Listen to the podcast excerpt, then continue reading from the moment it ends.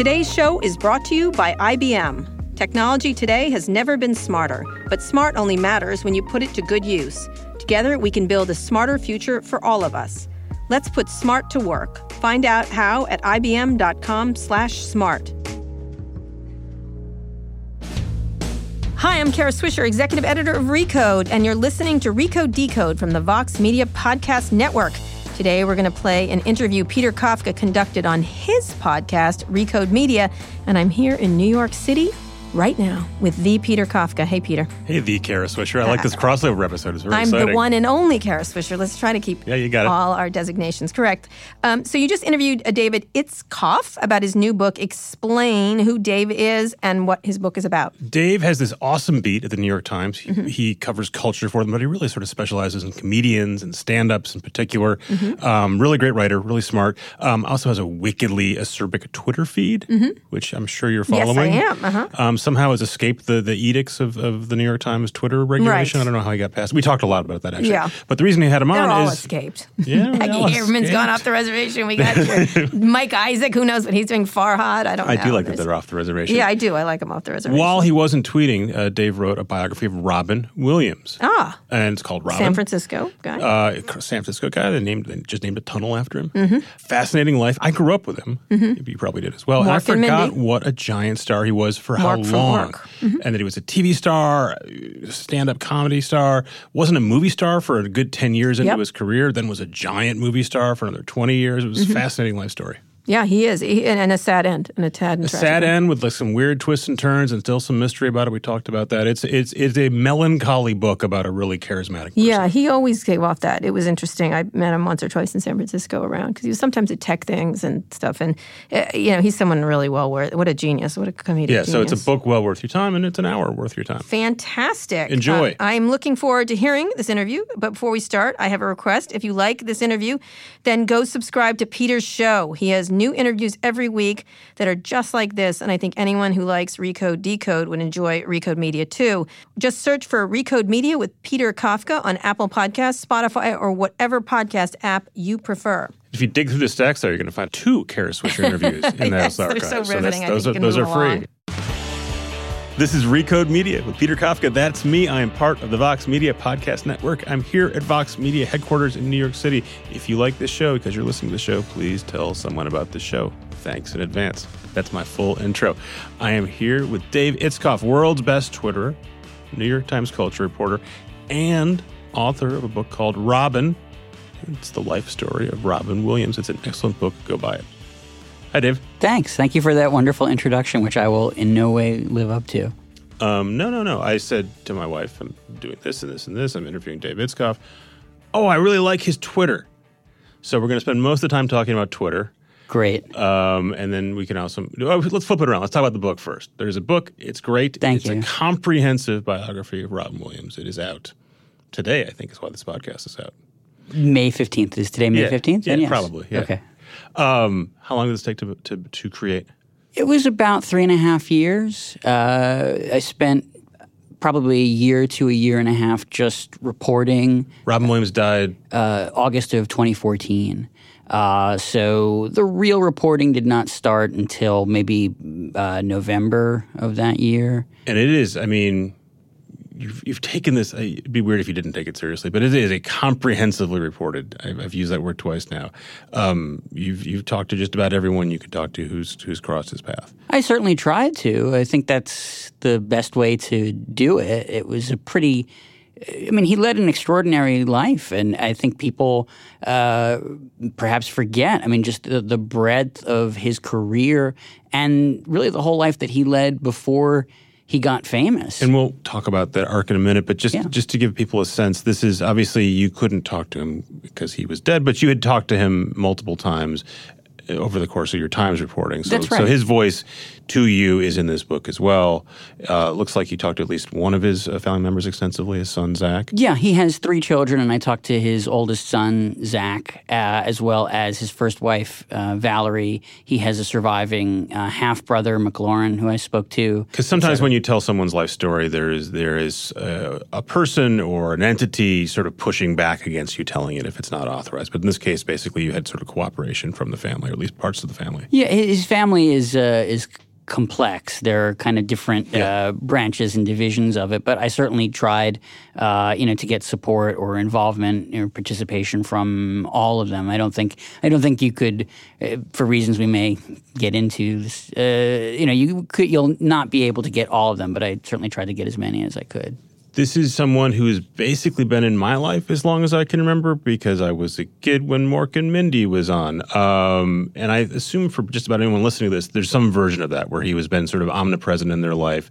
unless you sort of only recently became aware of pop culture really in the last few years. But he was a giant star for multiple decades. Yeah, and and had kind of reinventions. Uh, you know, I mean, for you and I, I mean, we remember Mork and Mindy and Popeye and you know, we were there for, of course, Good Morning Vietnam and Dead Poet Society.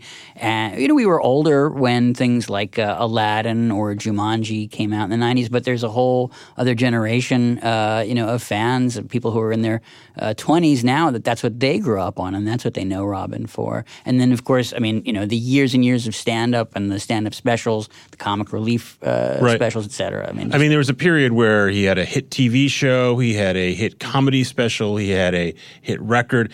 And this wasn't as famous as he was going to get. That was the beginning part of his stardom, and then he became more famous. Yeah, it's pretty extraordinary to think that he was that guy. Let's say in uh, 1978, exactly as you say. I mean, oh, you know, best-selling comedy record that would go on to win a Grammy. You know, top five TV show, and he's still 20 years out, let's say, from winning his Academy Award. I don't think anybody would have anticipated that looking at him, you know, in 1978 or so.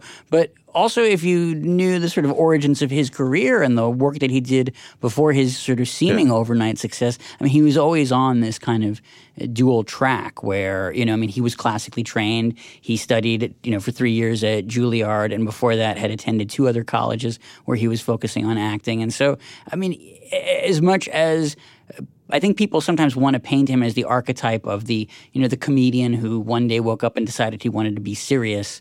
Uh, he always had both of those uh, parts of his uh, right. personality. There, there, like you say, there is this idea that you you become a, a, giant comedian, and then you decide that what you really want to do is be a serious person, and and he is sort of the archetype for that. Uh, but other versions of that, right, are Tom Hanks or Jim Carrey has played with this. A lot of folks yeah. play with this. Usually, doesn't work very well. Or yes, I mean that that I mean I think people people become skeptical of it because yeah. it is such a kind of well trod path now. You mentioned this in the book after Robin Williams died in in 2014 that there's this giant outpouring over the internet. Um, we've now become sort of used to this idea that someone who was a big deal, Prince, David Bowie dies, and then there's a, a public reflection on the internet.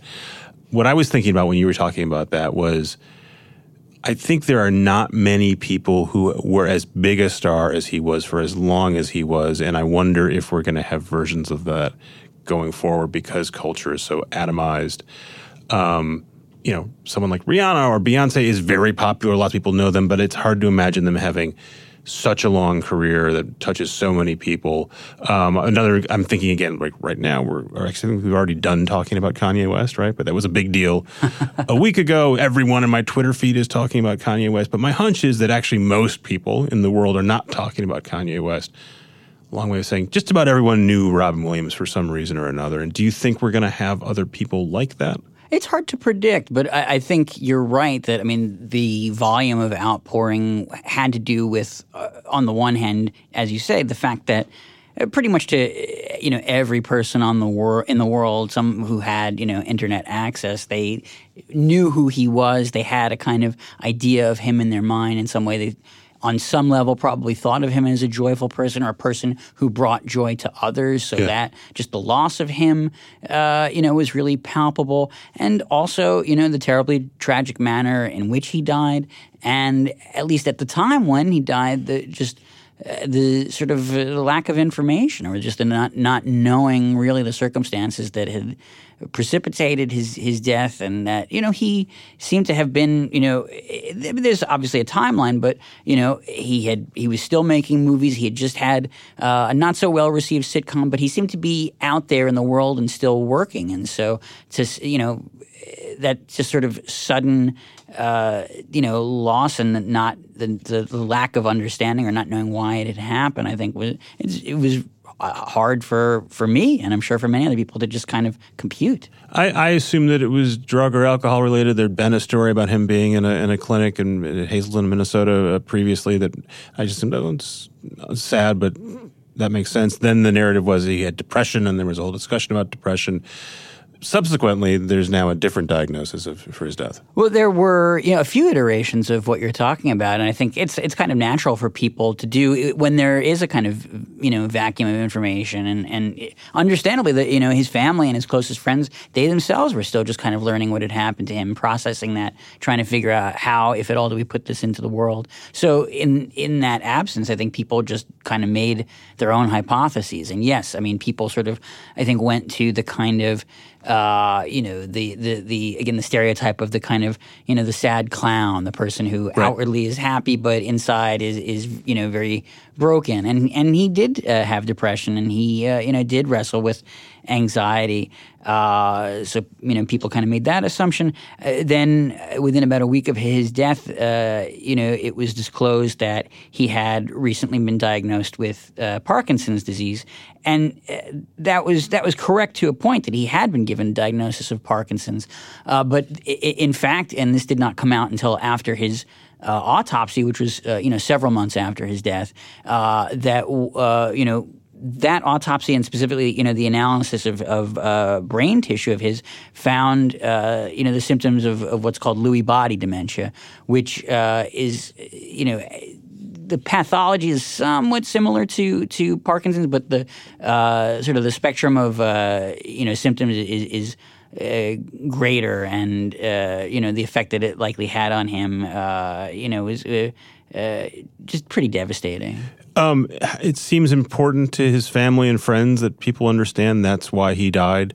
Um, it seems somewhat important to you as a storyteller. Is that an important part of sort of understanding his life? Is, is, is, is understanding the real story of his death crucial to understanding his life? Well, I, I, mean, I think in just in, in telling a story, you want to be as uh, precise as possible, and, and you know, I, I think because of again the na- the nature of his death, the out the immediate outpouring that surrounded it. I don't know how attuned people were to some of the subsequent developments. Right, it's hard. After. To, it's hard to go back in the news cycle. Yeah, yeah. I, for, by the way, for people who do this professionally, let alone someone who just see stuff on a screen. Sure, sure, and and you, you know, I, I, mean, I also want to be clear. I mean, you know, some of the exact uh, you know circumstances and and you know uh, what what happened in terms of his death. Uh, you know uh, maybe only a very few number of people yeah. know exactly what happened. Maybe only he knows uh, would have known exactly what happened, and so we're not going to get uh, some of those answers. And and in some sense, it is some you know some of those blanks are not uh, going to be filled in. But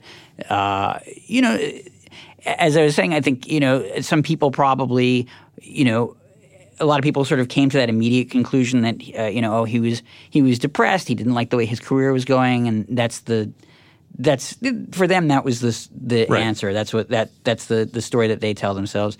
Uh, then when the Parkinson's uh, diagnosis was announced, people then say, "Well, okay, he he he was aware he had something that was going to be debilitating over his his lifetime, and you know he was not going to be able to you know be be cured of it, and he didn't want to live with that." And uh, you know, with with Lewy body, it's it's it's uh, it's more complicated. This is a heavy conversation. Uh, Robin Williams um, was a giant star because he was this manic, joyful, mile a minute, funny person, yeah. right? And I mean, later became known for roles where he did some of where he didn't do some of that. Um, when you're writing someone's life story, and they are uh, uh, an incredibly charismatic person, and you're confined to typing words about them on a page, and you can include a couple of photos how do you spend time trying to think about conveying that person's magnetism and charisma and and how unique they were. Yeah, it's really difficult, and I don't know if that answers your question, uh, but it is something that I, I, definitely wrestled with because you don't. Uh, there, there's there's nothing like the experience of just watching him perform. It says it all. It tells you everything you need to know, and there's so much energy and dynamism do you ever think, oh man, I wish this was just online because I just drop a YouTube clip in here and then you could watch it? And, and or maybe, by the way, I, I, haven't gone back and watched this stuff from the late 70s and early 80s in a long time. Maybe it isn't as exciting as it is in my mind because Oh I was no! the right age. I, I I will say, I mean, particularly if you go back to some of the earliest televised stand-up, and especially the, uh, I think it's called Live at the Roxy. It's like when you know the, this very first HBO special that he did, where he was doing really more kind of character pieces than kind of straight stand-up. I, I mean, it, it, it's I think it completely holds up. yeah, because comedy often does not hold Yeah, up, right? I- it's, it's specific to a time. The references are specific, and even just the style. Like, there's a lot of stuff that that just does not. You'll read about I don't know Charlie Chaplin or Laurel and Hardy or Lenny Bruce, or all for different reasons, and they they they won't strike you as gut busting. how dare you? Yeah. No, I, I mean, all those people that you mentioned, I think they're still. But I, I, I you know, I Lenny Bruce thing is the hardest one. yeah, actually, yeah. Actually, that that might be true, but I, I, I, I do take your point, and it is it is very difficult, and it, it, it really does not serve him, at least in a book, to try to you know just transcribe a portion of a routine at, at length, and then in brackets. I mean, I had to do it in places. Say, okay, now he adopts this voice, or now Right. he's doing this with his body. It's not equivalent, and you just you know that as as the writer, but I, I think that what you can do is provide, I think, a lot of the context for what's happening, either you know, in his mind, in his world, in his preparation for these routines. That you know, kind of lets you understand. Really, I mean, some of some of the bits are just you know they're just funny bits. They're just things that you know he he tossed off, and they're they're funny for that reason.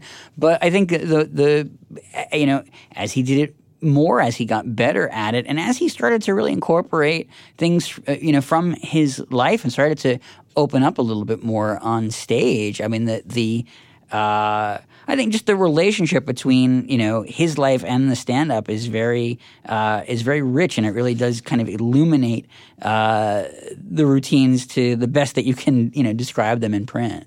So I didn't do this, but I think when you go by Robin by Dave Itzkoff, you should read it and then periodically go over to your laptop and head to YouTube um, and, and watch and and watch a clip. Um, what you should do now is listen to this message from our sponsor that allows us to bring this show to you for free.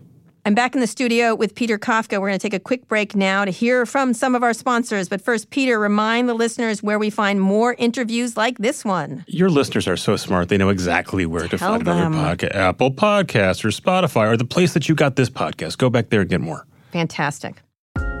Today's show is brought to you by IBM. We live in a world that's creating AI enabled everything, a world with more IoT devices than people. Today, technology has never been smarter, but smart only matters when you put it to work where it matters. When we put smart to work, we can help save species, increase crop yields, and make progress, not just for a few of us, but for all of us. So let's get to it. Let's put smart to work. Find out how at ibm.com/smart. We're back here with Dave Itzkoff, world's best Twitterer, and also the biographer of Robin Williams. Um, I wanted to ask you a few more things about Robin Williams, or just talk more.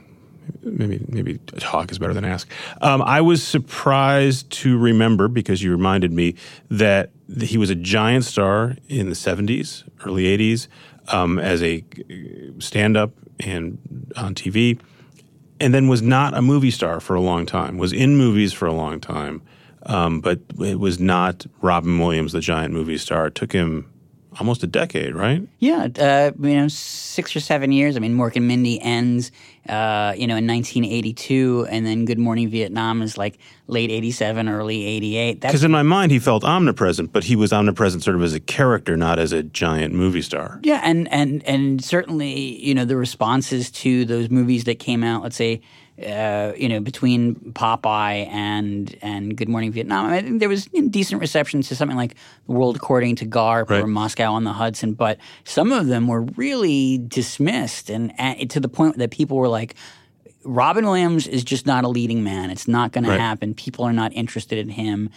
And he certainly internalized That really bothered him. yeah, well, I mean, he it was something that I think he was worried about from from the outset, uh, even before making some of these films and seeing the response to them. That it always, uh, I mean, he certainly knew what a phenomenon Mork and Mindy was. Uh, the even the connection to Mork or being perceived as Mork or called Mork everywhere he went, uh, that got at him, and uh, you know, it starts to create this feeling that maybe that's all I'm ever going to have. Maybe that was the best opportunity I had. It's not going to get better than that. And uh, you know, as you start to, you know, you try to step out in in other ways, and you see uh, people reject that, it starts to reinforce that. And and he was very acutely aware of those things and did really, uh, you know, internalize them and and take them to heart. And that, uh, you know, the the um, the sensitivity to negative reviews, to you know, feeling like uh, you know he was risking losing his audience at any time. I mean, that endured throughout his career. Yeah, you, at the end of the book, you've got him up in Canada drinking and, and listing all his movies, uh, writing them down on paper, and sort of the box office growth. This was a failure. This was a failure.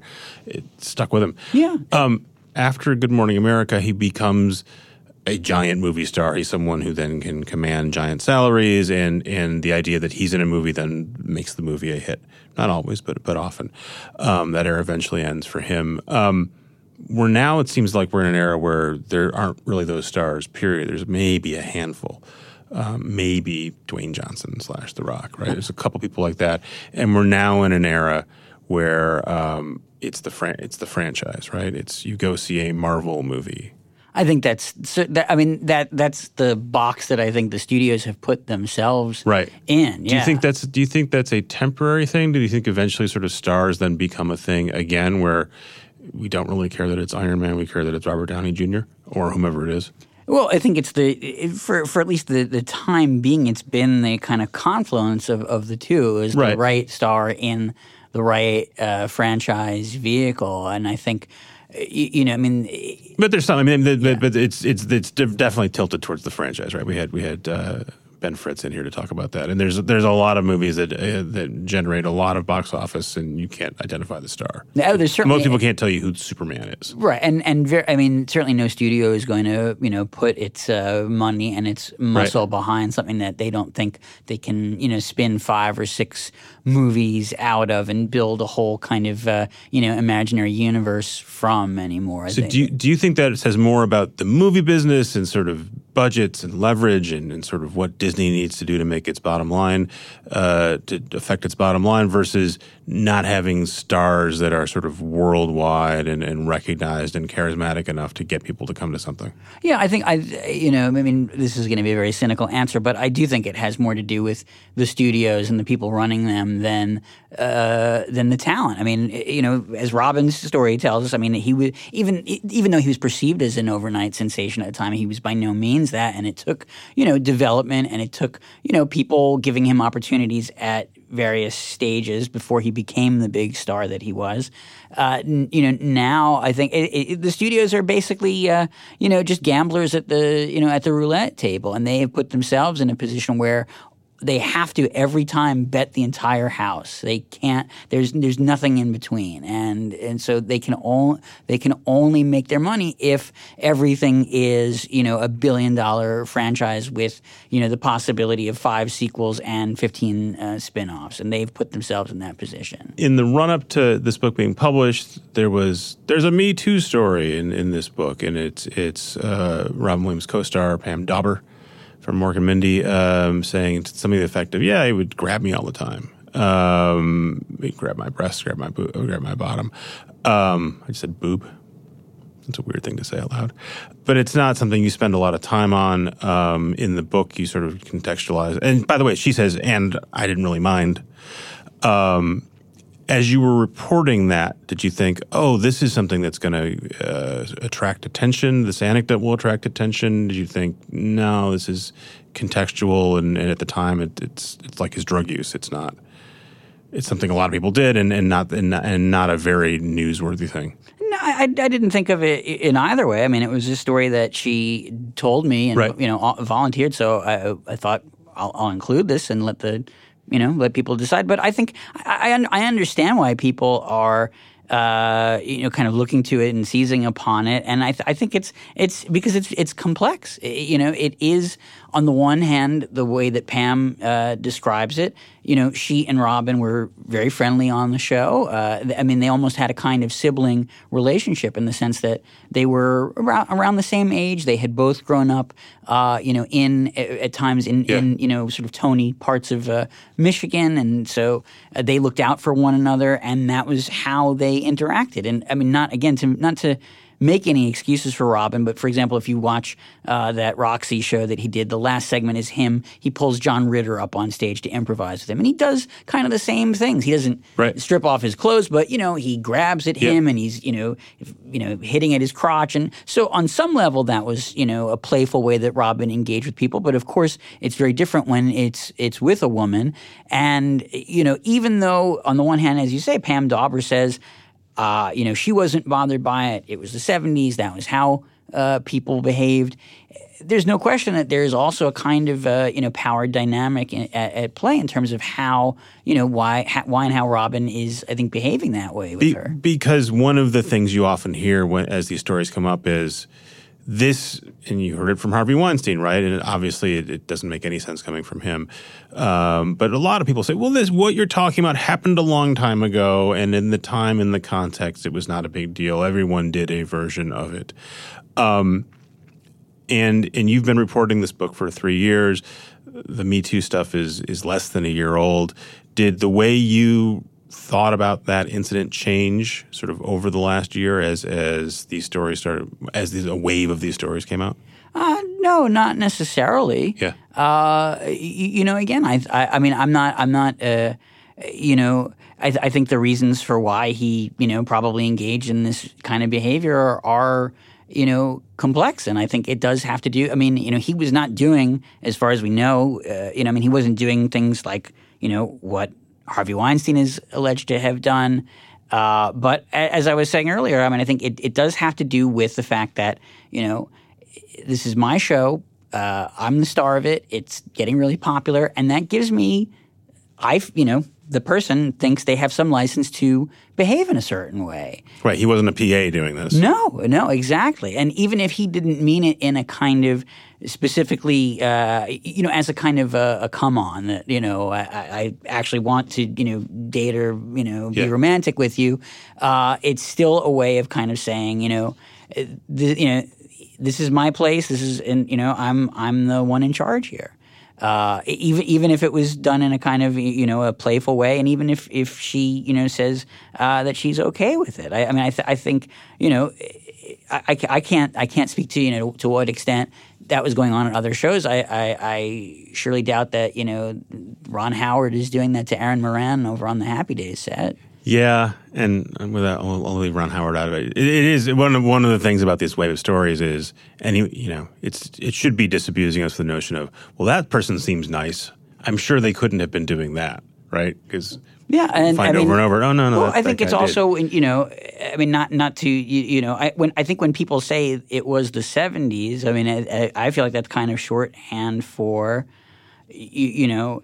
If you think that everybody is engaging in that, then that maybe gives you gives Yeah. you permission to behave that way. It doesn't mean that it's uh, acceptable or that that's the way that people should behave. But if you think that other people are doing this too, then maybe you think you're you're allowed to. And but clearly, you know, people shouldn't have been. Speaking of excess in that era, I, I'd forgotten, totally forgotten, that Robin Williams was with, was with John Belushi the night that or the night before John Belushi was died, right? Yeah, and that was, I mean, you know, th- that. At, and, and to be explicit, right at the Chateau Marmont, while, while John Belushi was doing speedballs, and we, you Well, you kind of allied whether or not Robin Williams was doing drugs with him or not. But if you're They, I hanging mean, out with him, just it you know, probably they, was. they were they were. I mean, not best of friends, but they were acquainted with each other before that happened. Liked they, each other. Yeah, they would hang out. Uh, you know, uh, I mean, Bob Woodward in, in Wired, you know, points out that they probably did share. You know, I mean, not go at the same time, but they had drug dealers Yeah. that they you know were in common.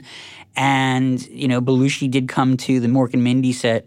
Uh, you know, specifically to see you know Jonathan Winters, who was on the show at that time, and to watch him improvise. And they, he and Robin, kind of made loose plans to you know, hang out later. And one night, you know, Robin had his own kind of post-work routine where you know, even after a full day of taping Mork and Mindy, he would go out and hit all the comedy clubs. And a big part of that uh, kind of dynamic was that even after the shows, then he would just be partying everywhere, and he, you know, e- either at clubs or bars or people's houses. There'd be a lot of drinking. There would be cocaine use. Uh, it wasn't widely known or wasn't publicly known about him, but certainly in Hollywood, that was his reputation. And uh, you know, on this particular night, he you know he shows up at a West Hollywood club and he's told you know Belushi's at the chateau and, and he's looking for you. And he goes to Belushi's bungalow and he can already kind of tell Robin. But first, that- he tries to find Robert De Niro, and Robert De Niro can't come down from his room, which is a funny line. Yeah, and when he gets to when he does get to Belushi, it's already a kind of uh, uh, you know this like seedy, uh, dissolute scene, and Belushi is with this woman, uh, Cathy Evelyn Smith, who has a kind of checkered past, and you know, at least by Robin's own account, he's just kind of weirded out by it all, and just and and leaves and goes home to his wife and tells her what he's seen, and then he was a little bothered by it and then you know over the over the course of the night into the early morning, uh, yeah, uh, Smith injected Belushi with a, a speedball, and he uh, he died in his sleep. And yeah, uh, Robin goes to work the next day, basically oblivious to this, and it's Pam Dawber who at one point has to take him aside and tell him, "Hey, you know, Belushi died," and it really devastates Robin for you know just on the one hand the, the, the feeling that somebody you were just with is gone uh, a person who robin thought of as a real kind of comedic titan and, and a force of energy in the, you know in, in the way that he also became that's gone. That's uh, that was that was really difficult for him to process. And it was a uh, you know one of the big factors in robin you know basically deciding to get clean Yeah. that he basically just you know goes goes cold turkey. And for uh, you know, many years did successfully stay away from uh, drugs and alcohol. You mentioned the Bob Woodward book about Belushi. That book came out and really criticized for for not. I mean, the, the family was very protected, but in general, it's sort of like, oh, this is a square who doesn't really understand John Belushi and the culture he was in and his importance, and it's. It's it's less to do with the the criticism had less to do with the facts than just that he just didn't get what he was writing about. Did you think about that at all? When I mean, you specialize. One of your specialties at the Times is writing about comedians and pop culture. Guess we sort of looked at this earlier, like the idea of like trying to uh, correctly transmit sort of the ethos of a person, not just sort of the facts. you know, I, I- can, I, I, I, I appreciate what you're saying. I can only kind of, you know, uh, point my radar in the direction that it leads me, and I just, I, I just try to do it in the best way that I can. I, you know, I, I feel. Uh, I think it was fortunate. I think that you know I did have some previous exposure to Robin and did get to spend time with him for a couple of stories. Uh, you know, near the end of, of his life, and at least get a get a, a sense of what he was, a, a- what he was like as a person. You know, at those times. How important is it for you to like the person you're writing, spending three years of your life writing about? You clearly like him. Yeah, I, th- I, I I would have had to. I don't. I could not have committed. I think the the, the time and the. I mean, you have to be in, interested. Uh, I mean, I, But you can be interested as a lad, but you clearly, I mean, you say so in the book, right? Like he was a big deal to me. I looked up to him. He brought me a lot of joy. He was personally nice to me. Um, you know, you could have tackled someone who was complicated and fascinating and interesting, but was bad to you, or by the way, you'd never met. Oh, sure. I mean, my last book uh, before this was about Paddy Chayefsky, who is also fascinating. And about Network. Yes, and he was brilliant. And I have a feeling that if we'd ever met, he probably would not have liked me.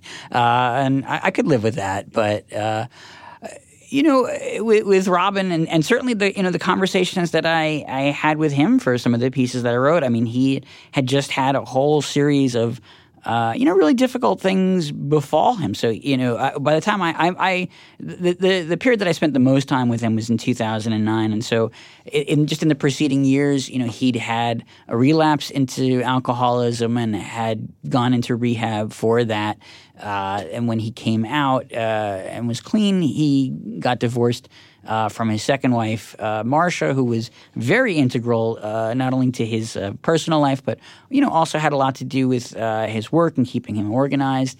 Uh, so you know they had split up, and then he had started to prepare a new comedy tour and go out on the road. And in the, just right at the start of that tour, started having heart problems, and then had to have valve replacement surgery. So the whole tour was put off. So those are pretty difficult things.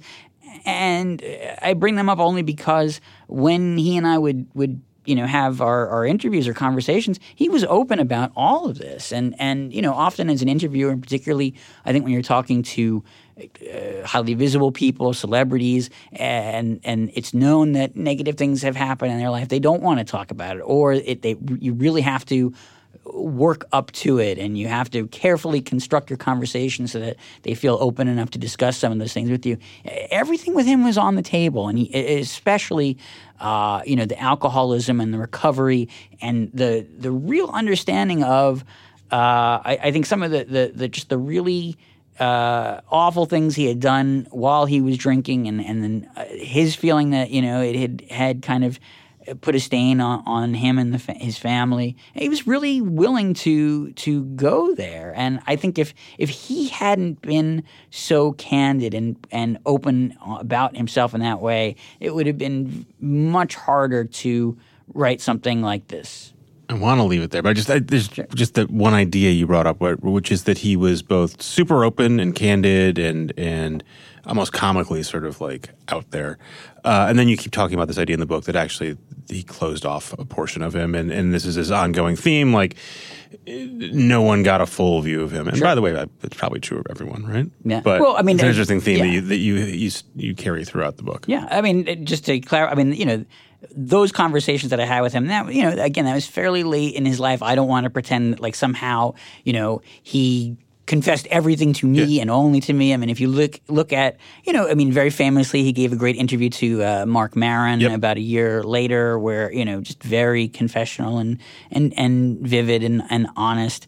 And but you know, and and I think that that comes after you know, going to rehab and getting clean. And it's something that I've seen in other uh, recovering addicts. Uh, my own father, I think, uh, after he got clean, had this sudden, just kind of uh, uh catharsis, this burst of uh, you know candor and honesty. People say that that happens after people have open yep. heart surgery, and they, they literally have to break open your chest to get to your heart, and that somehow ha- has a metaphorical effect on people too. Uh, it's a true thing. But uh, yeah, I, I, mean, even even to you know the end of his life. I mean, uh, you know, Robin's you know closest friends, his own you know his own son, felt like you know there were still uh, uh facets of him that uh, either you know he kept only to himself or that they you know they couldn't reach. Dave, this is great. I enjoy talking to you about Robin Williams, but we're not done because we need to talk about Twitter. Oh, boy. So we're going to come right back. Okay. Hi, this is Dan Frommer, editor in chief of Recode. We're conducting an audience survey and want to hear from Recode Decode listeners. We're interested in hearing your thoughts about how we can better serve you on this podcast and in all the places and platforms where Recode has a presence. The survey is completely painless and will take just five minutes of your time. To share your thoughts, just head to recode.net slash survey. That's recode.net slash survey. And thank you for being a member of the Recode community, and thanks in advance for helping us continue to improve. I'm back here with Dave Itzkoff, who is the author of Robin, also New York Times culture reporter, and also the world's best Twitter. These last two things are connected in my mind, Dave. You have a great Twitter account. Thank you. You have 218,000 followers. That doesn't mean it's great. It just means a lot of people read your tweets. I do. I love them. Two related questions. How much time do you spend creating and curating this stuff? Because you have great jokes that you layer in, but you also do great visual things. On Saturday night, you're grabbing screen grabs and clips from Saturday Night Live almost in real time. Um, this isn't doesn't seem like a casual thing, but you're also working full time at the New York Times.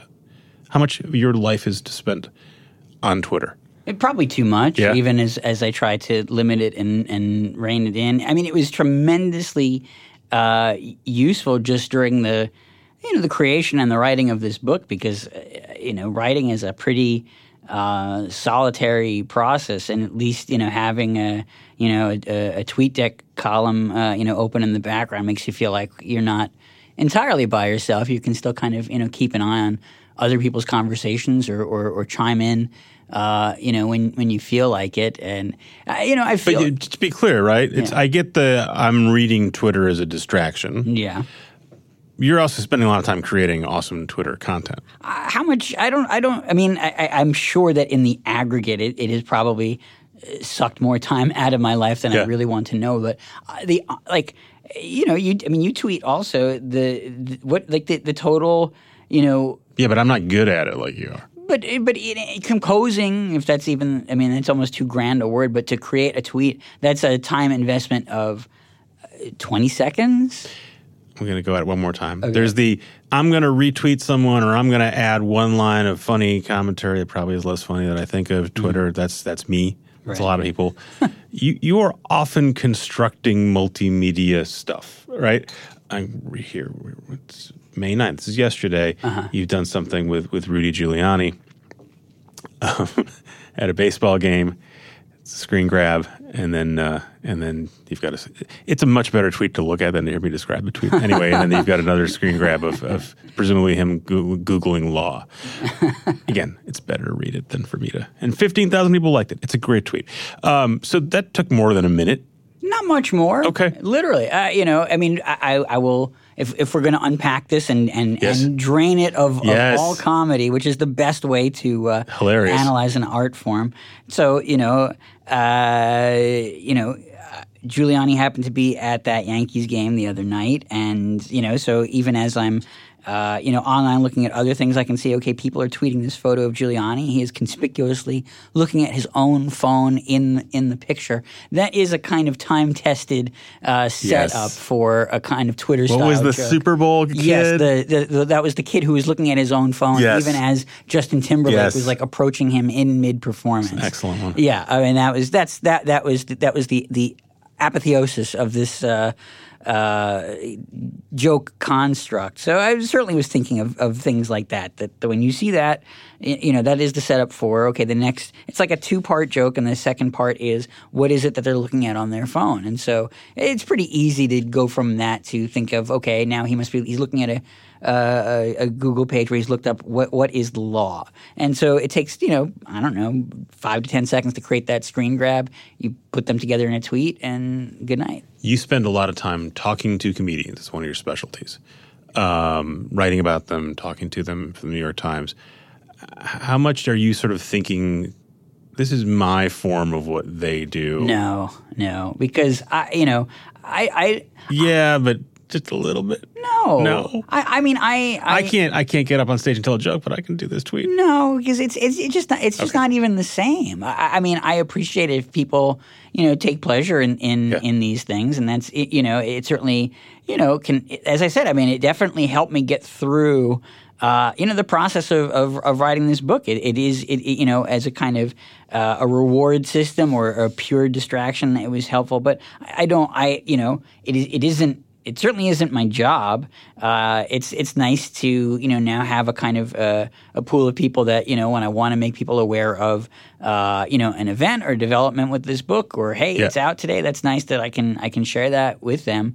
Uh, but you know I, I don't in any way consider. I mean the people who get up on a stage and and you know perform. I mean that, what they're doing is uh, I mean, there's a lot of a lot of bravery in that, and a lot of risk in that. I'm not I'm not doing any of that. Come on, tweeting's very brave too. Um, uh, last Twitter question. Sure. The Times for a long time allowed its writers to pretty much do what they want on Twitter. The the social media policy was just don't screw up. Um, sometime in the last year, it became more restrictive. Writers were told, "Listen, you got to rein this in. Be much more aware of the fact that you represent the New York Times, and really, and specifically about politics, we want you to sort of buckle down. I haven't seen any change in, in your tweets. I know you're not a political reporter, obviously, um, but you're certainly making political jokes on Twitter all the time. Uh, what's the feedback like from the Times? You're clearly still doing it, so that's okay. Yeah, I mean, I, I think you know, I don't want to, you know.